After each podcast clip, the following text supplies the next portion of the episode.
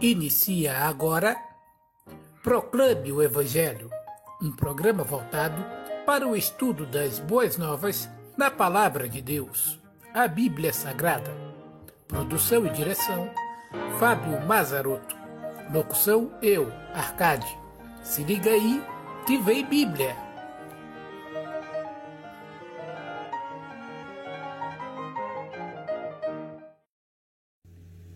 Olá, estamos começando mais um programa Proclame o Evangelho. Um programa que visa estudar as Sagradas Escrituras e estamos numa série que vai de Gênesis a Atos dos Apóstolos, a qual nós denominamos da criação a Cristo, conhecido na região sul como estudo bíblico cronológico de primeira fase, também ensinado dentro do da missão Novas Tribos nos seus seminários para a evangelização de povos transculturais, povos indígenas, povos que não tiveram nenhum contato com a palavra de Deus. E este é um estudo que procura ensinar a palavra de Deus, como nós vimos anteriormente, para nós revisarmos aqui, em quatro contextos: no contexto cultural, histórico, linguístico e geográfico olhar a Bíblia como um todo, olhar os encaixes, a harmonia, olhar também a como em que épocas foram escritos, né? Então, dentro do contexto histórico, nós vemos ali fatos históricos, certo? Cumprimentos de profecias, descobertas arqueológicas. Nós vemos que a Bíblia foi escrita em duas línguas principais, que são o hebraico, o grego, e uma que tem pequenas passagens, que é o aramaico. Vimos que ela foi escrita em pedra, papiro, barro e, e outros materiais. Vimos ainda que ela é inspirada por Deus, lá em 2 Timóteo 3,16. Nós vimos ainda que, uh, de acordo com o apóstolo Pedro, na segunda epístola que ele escreve, ele diz que a palavra de Deus, a Bíblia, não é de particular interpretação ela só pode ser interpretada pelo Espírito Santo de Deus, porque ela foi inspirada pelo próprio Deus, pelo próprio Espírito Santo de Deus. Ou seja, eu não posso tirar partes da Bíblia e interpretar para o meu bel sabor, como muitos fazem. Isto é um erro e Deus não se agrada disto.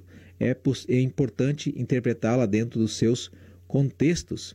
Nós vimos ainda que a Bíblia levou cerca de 1.600 anos para ser escrita, em mais de três continentes, por mais de 40 autores, cerca de 60, cerca não, 66 livros. E o assunto número um da Bíblia trata sobre a glória de Deus e a salvação da raça humana. Todos esses fatos aqui, né, juntando, dão um livro que tem harmonia, se olhada dentro dos contextos. Tente fazer essa mesma experiência com homens em três continentes diferentes, 40 autores e escrevendo um livro aí é, com pessoas que nem se conheceram e muitas vezes nem leram um livro anterior para ver se se encaixam. De fato, isso é impossível, a não ser que o autor seja um só, que é Deus. Dentro do contexto geográfico, nós vimos que a Bíblia, nesses três continentes, o continente europeu, o norte da África e o leste da Ásia, também conhecido como Oriente, o oeste da Ásia, perdão, conhecido também como Oriente Médio nos dias atuais. A Bíblia, então, né, nós vimos uma história para ilustrar que a Bíblia não há, não tem várias interpretações. Nós vimos a história do elefante né, que estava no elefante do circo que estava numa vila de cegos, aonde os cegos, uh, três cegos apalparam o elefante, mas eles incorreram no mesmo erro. Eles não tiraram tempo para apalpar o elefante como um todo. E por causa disso, a vila se dividiu em três e eles não sabiam de fato com o que se parecia um elefante. O mesmo acontece com a Bíblia nos dias atuais. Bem como há pessoas que dizem que papel aceita tudo. E nós vimos que a Bíblia tem valor, porque ela transforma, ela muda, ela faz parte da história atual da humanidade. Nós ainda adentramos algumas questões que ela traz, que nós iremos ver no decorrer: quem me criou, quem eu sou, qual é o propósito da, desta vida, né, para onde eu vou. E nós vimos ali Gênesis capítulo 1, o verso 1, que diz que no princípio criou Deus os céus e a terra. Né? Nós vimos ali, aprendemos muitas coisas acerca de Deus, aprendemos que Deus ele tem vários atributos, ele é um Deus que criou tudo do nada, o verbo lá é bará, é usado somente para Deus, ele é um Deus que é eterno, né? um Deus que é autossuficiente, ele existe por si só, ele é supremo, soberano, ele é maior, ele está sobre todas as coisas, né? Soberano é aquele que manda, aquele que governa. Nós vimos que a palavra para Deus está no plural, demonstrando que Deus é trino, Pai, Filho e Espírito Santo. Vimos ainda que ele é um Deus que fez tudo do nada, ou seja, ele é onipotente, ele é onisciente, ele sabe de todas as coisas. Só nesse primeiro versículo nós vimos que Deus é onipotente, onisciente, trino, eterno, supremo, soberano e autossuficiente. E ainda vimos também que Deus criou o primeiro céu, que é o céu que nós habitamos, o segundo céu, que é onde estão a lua, os planetas, as estrelas, as galáxias, os cometas, né, que são meteoros, e é o universo que nós vemos à noite, contemplamos à noite. E para hoje, nós vamos ver então a criação do terceiro céu, certo? Como é que o que foi ali, o que Deus criou nesse terceiro céu, que é o lugar onde Deus habita. E nós iremos estudar então esta parte aqui do terceiro céu. Para adentrarmos uh, o estudo desta parte aqui do terceiro céu, eu peço que você abra sua Bíblia no livro de Ezequiel, capítulo 28, o verso 12. Eu também vou abrir lá enquanto você está pesquisando aí no seu, na sua Bíblia. Ezequiel, capítulo 28, a partir do verso 12 ao 17. A partir do verso 12 até o verso 17. Enquanto você procura aí na sua Bíblia, uh, nós estamos escapando um pouco lá do, do Gênesis, porque nós não iremos encontrar a criação do terceiro céu lá em Gênesis ou de coisas que foram feitas nesse terceiro céu, onde é o lugar onde Deus habita. Nós temos que ir a outros livros para encontrar essa história que muitas vezes até antecedem aquilo que aconteceu lá em Gênesis, no princípio da criação. Então, Ezequiel capítulo 28, verso 12 ao 17. Na vez passada eu li na versão NVI, nova versão internacional. Hoje eu vou ler na Almeida Revista e Atualizada, para que você vá olhando aí, comparando com a sua Bíblia, para ver que apesar das palavras serem um pouco diferentes, elas são sinônimos e o significado são os mesmos. A não ser que você esteja usando uma Bíblia aí que seja né, uma, uma, uma Bíblia que é paráfrase, que é uma tentativa de interpretar a Bíblia em si, que seria a nova tradução na linguagem de hoje, a, a Bíblia viva e outras por aí que foram recém-lançadas e que agora não me recordo o nome de cada uma delas. Mas essas duas são as principais, as mais vendidas. Então, vamos lá, eu vou proceder aqui na Almeida Revista Atualizada, também conhecida como ARA. A partir do verso 12, diz assim: Filho do homem, levanta uma lamentação contra o rei de Tiro e diz-lhe: Assim diz o Senhor Deus: Tu és o sinete da perfeição, cheio de sabedoria e formosura. Estava no Éden, jardim de Deus, de todas as pedras preciosas te cobrias: o sárdio, o topázio, o diamante, o berilo, o ônix, o jaspe, a safira, o carbúnculo e a esmeralda. De ouro te fizeram os engastes e os ornamentos no dia em que foste criado. Foram eles preparados. Tu eras querubim da guarda ungido e te estabeleci. Permanecias no Monte Santo de Deus, no brilho das pedras andava. Perfeito era nos teus caminhos desde, os dia, desde o dia em que foste criado, até que se achou iniquidade em ti. Na multiplicação do teu comércio se encheu o teu interior de violência, e pecastes, pelo que te lançarei profanado fora do monte de Deus, e te farei perecer, ó querubim da guarda, em meio ao brilho das pedras. Elevou-se o teu coração por causa da tua formosura, Corrompestes a tua sabedoria por causa do teu resplendor. Lancei-te por terra, diante dos reis te pus, para que te contemplem. Até aqui. Então, o profeta Ezequiel aqui, inspirado por Deus, ele é chamado a levantar uma, lamentação.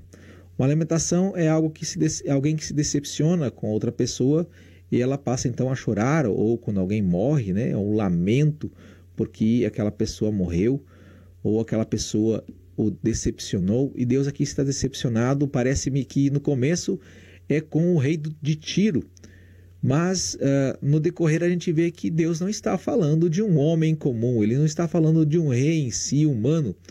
E ele diz que eh, este que está por detrás do rei de Tiro aqui, ele tem o sinete da perfeição. Ele é cheio de sabedoria e formosura, ou seja, ele é o selo da perfeição. Você já viu um homem que é perfeito? Eu não conheço. Ele é cheio de sabedoria, ele é muito bonito, de formosura, né? Opa, o rei de Tiro estava lá no Jardim do Éden. Nós saberemos disso mais para frente. Quem estava no Jardim do Éden, né? Diz que esse aqui estava no Jardim do Éden. Então já não é mais o rei de Tiro. Né? E ele, ele era tão bonito que a Bíblia descreve ele, a partir do verso 13, como coberto de pedras preciosas. Né? Pedras caríssimas como sárdio, topázio, diamante, berilo, ônix, o jaspe, o carbúnculo, esmeralda, né?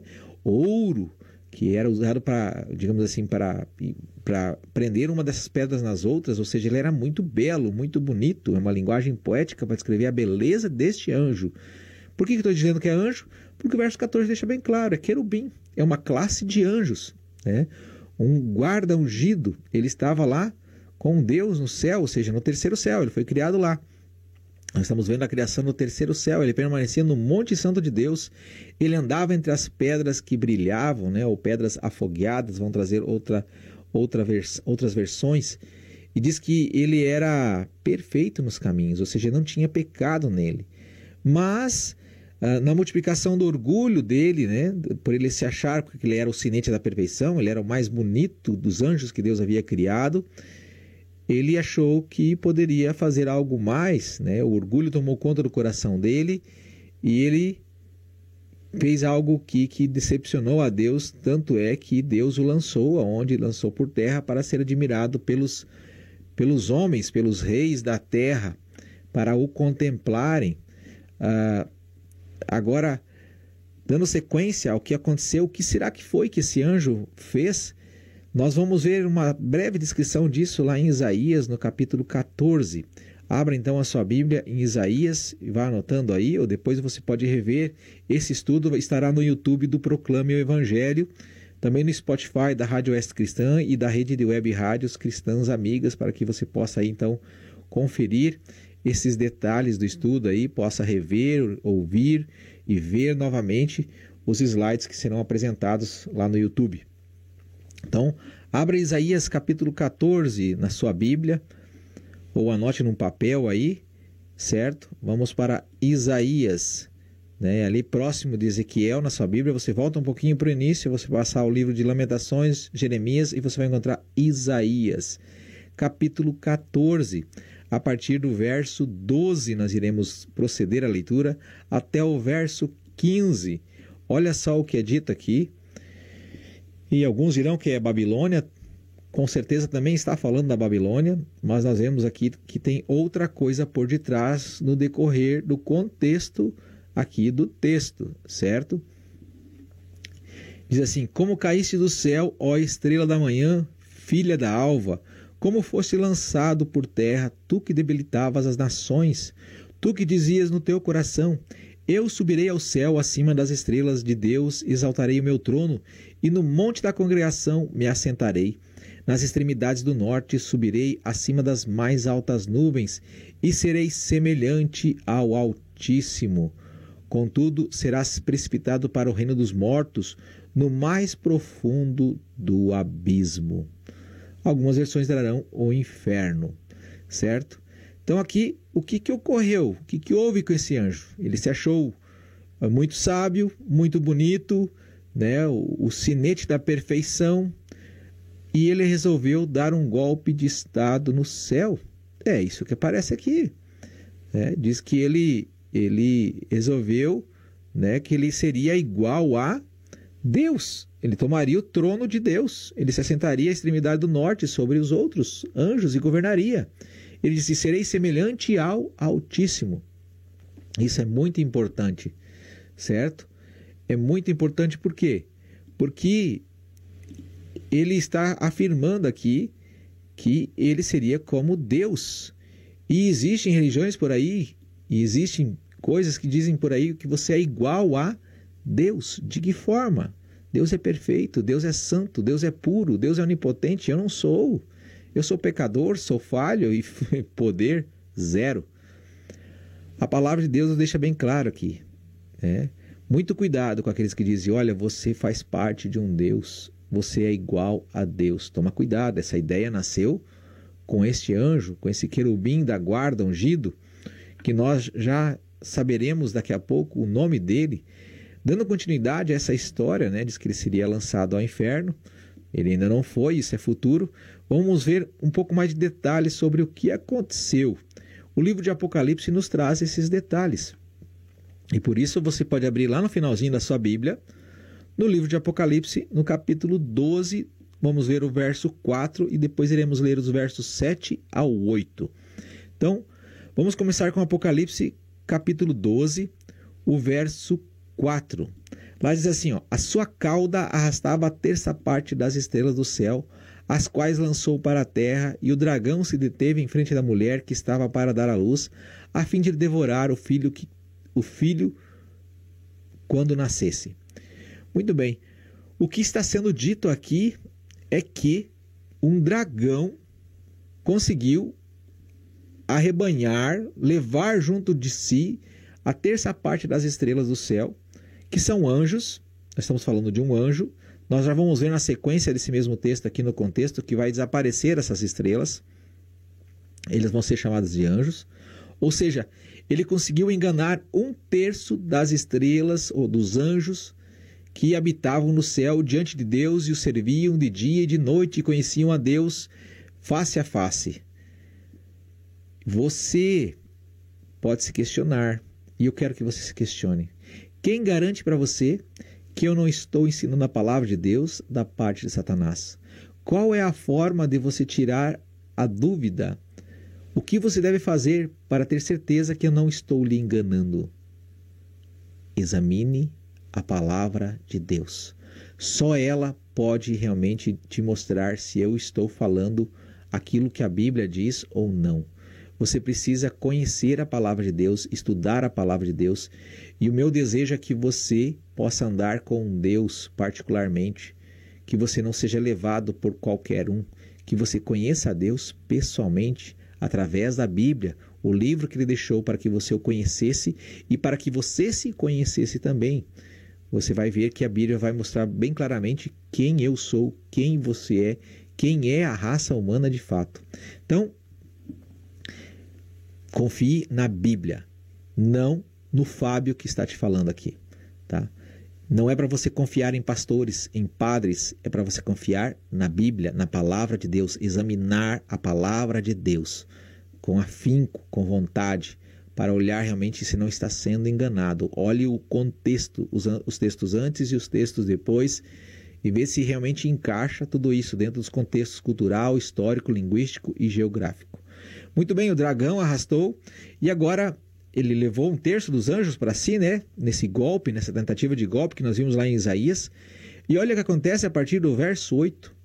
Houve peleja no céu, ou seja, houve guerra. Continua: Miguel e os seus anjos pelejaram contra o dragão, diz o verso 7, do capítulo 12 de Apocalipse. Também pelejaram, ou seja, guerrearam, o dragão e seus anjos. Todavia não prevaleceram, nem mais se achou o seu lugar no céu. Por que, que não achou lugar para eles? Por que, que não permaneceram? Eles foram derrotados lá. E o que aconteceu? E foi expulso, diz o verso 9, o grande dragão. Olha só o, o grande dragão, a antiga serpente, nós iremos conhecer que serpente é essa, que se chama Diabo e Satanás, o sedutor, o enganador de todo mundo. Ele pode enganar e ele engana todos os teólogos da face da terra, pode botá-los todos no bolso, inclusive a mim. Por isso é importante você conhecer a palavra de Deus, você conhecer a Deus. Ele continua: sim, diz o apóstolo João, que escreveu o livro de Apocalipse. Sim, ele foi atirado para a terra e com ele os seus anjos. Cadê as estrelas? Aqui fala o dragão, aqui está falando de anjos. Tá vendo como aquele um terço das estrelas nós não sabemos qual é o número de anjos, mas ele conseguiu levar um terço. Agora são anjos que foram jogados aonde? Aonde eles foram colocados? Jogados aonde? Na terra. Isto é muito importante. Eles não estão em qualquer lugar, eles estão na terra, simplesmente aqui na terra. As pessoas dizem: não, mas o diabo está no inferno. O texto está dizendo: ele foi lançado por terra certo? É o que diz o verso 9 do que nós estamos vendo aqui em Apocalipse capítulo 12. Ou seja, ele foi separado de Deus, né, por causa do seu pecado, já que Deus é justo, santo. Deus nem tocou nele. Deus mandou um outro, os outros anjos dar um jeito nele e na tropa que o seguiu. E esses anjos agora são chamados, esses anjos que foram expulsos estão caídos aqui na terra. Alguns, tem algumas passagens da Bíblia diz que estão no inferno.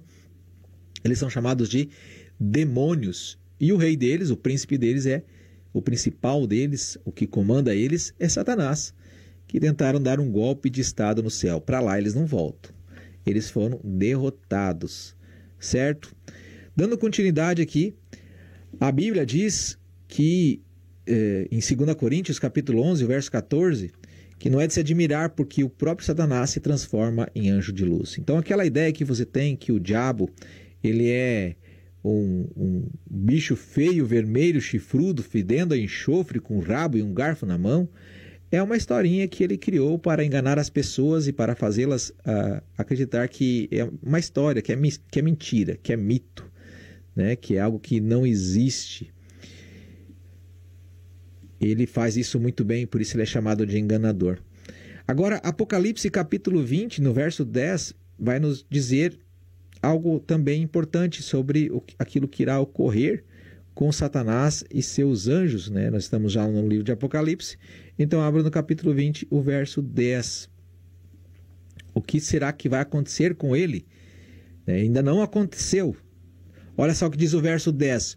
O diabo, o sedutor deles, foi lançado para dentro do lago de fogo e enxofre, onde se encontra não só a besta, como também o falso profeta, e serão atormentados de dia e de noite, pelos séculos dos séculos. Isto mesmo.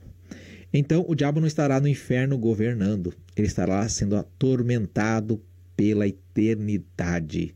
É isto que você ouviu, ele estará lá sendo atormentado, ele não vai governar lá. Sabe quem governa lá? Quem governa lá é Deus.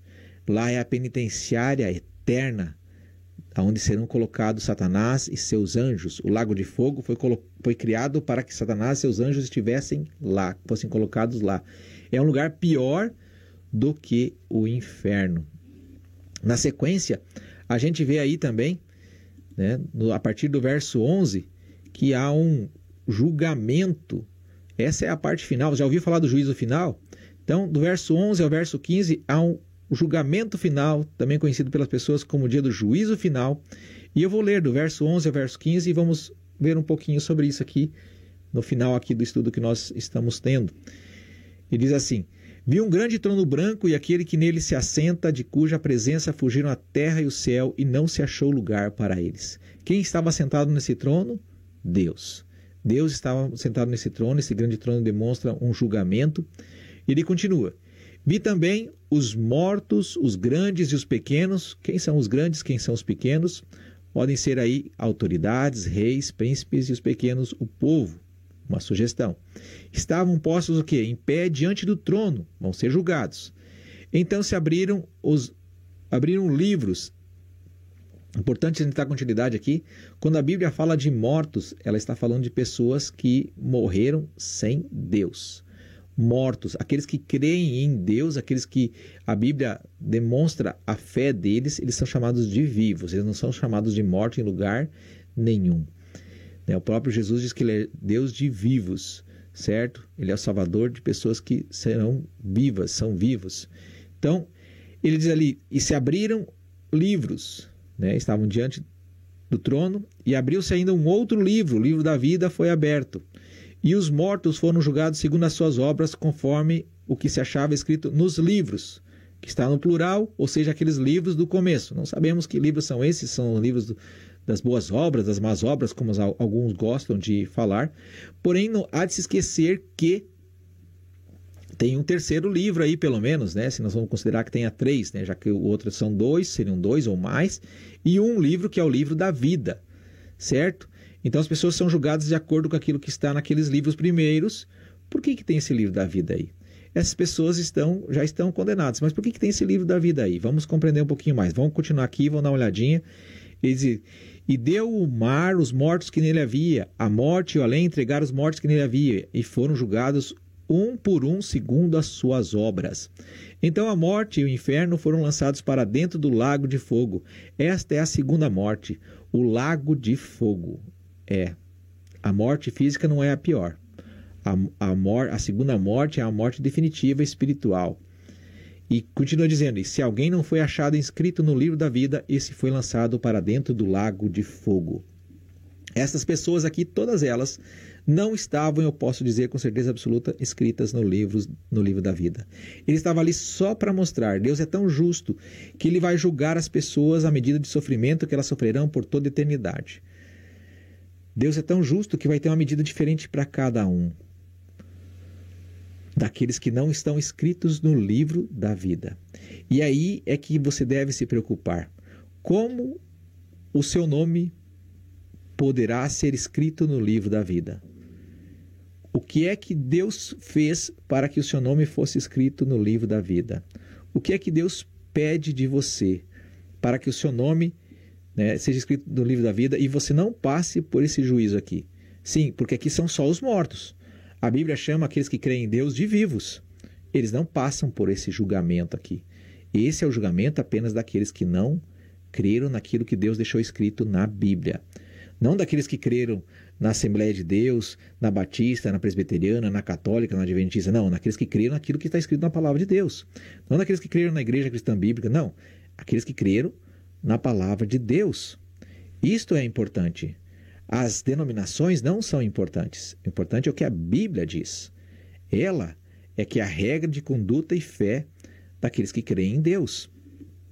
E isto é muito importante, você precisa saber, por isso é importante você continuar estudando a Bíblia.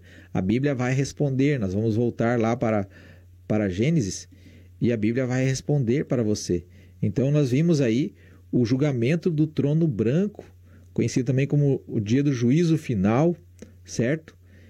E na semana que vem a gente vai dar sequência, retornando lá em Gênesis e vendo a criação agora aqui do primeiro céu, o que Deus fez aqui na terra, as coisas como ele fez todos os dias da criação, se esses dias duraram milhões ou milhares de anos ou foi apenas um dia.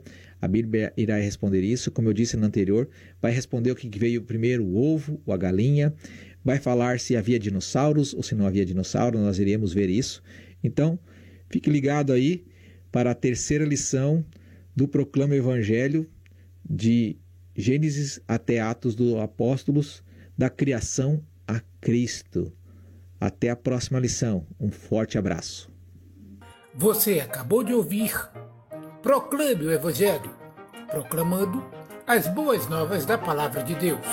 Este conteúdo também estará disponível em nosso canal no YouTube, Proclame o Evangelho, e no Spotify da Rádio Oeste Cristã e RWRCA, Rede de Web Rádios Cristãs Amigas. Inscreva-se e siga-nos nestas redes sociais, além do Facebook do Proclame o Evangelho, para ficar por dentro dos nossos conteúdos. Até o próximo programa.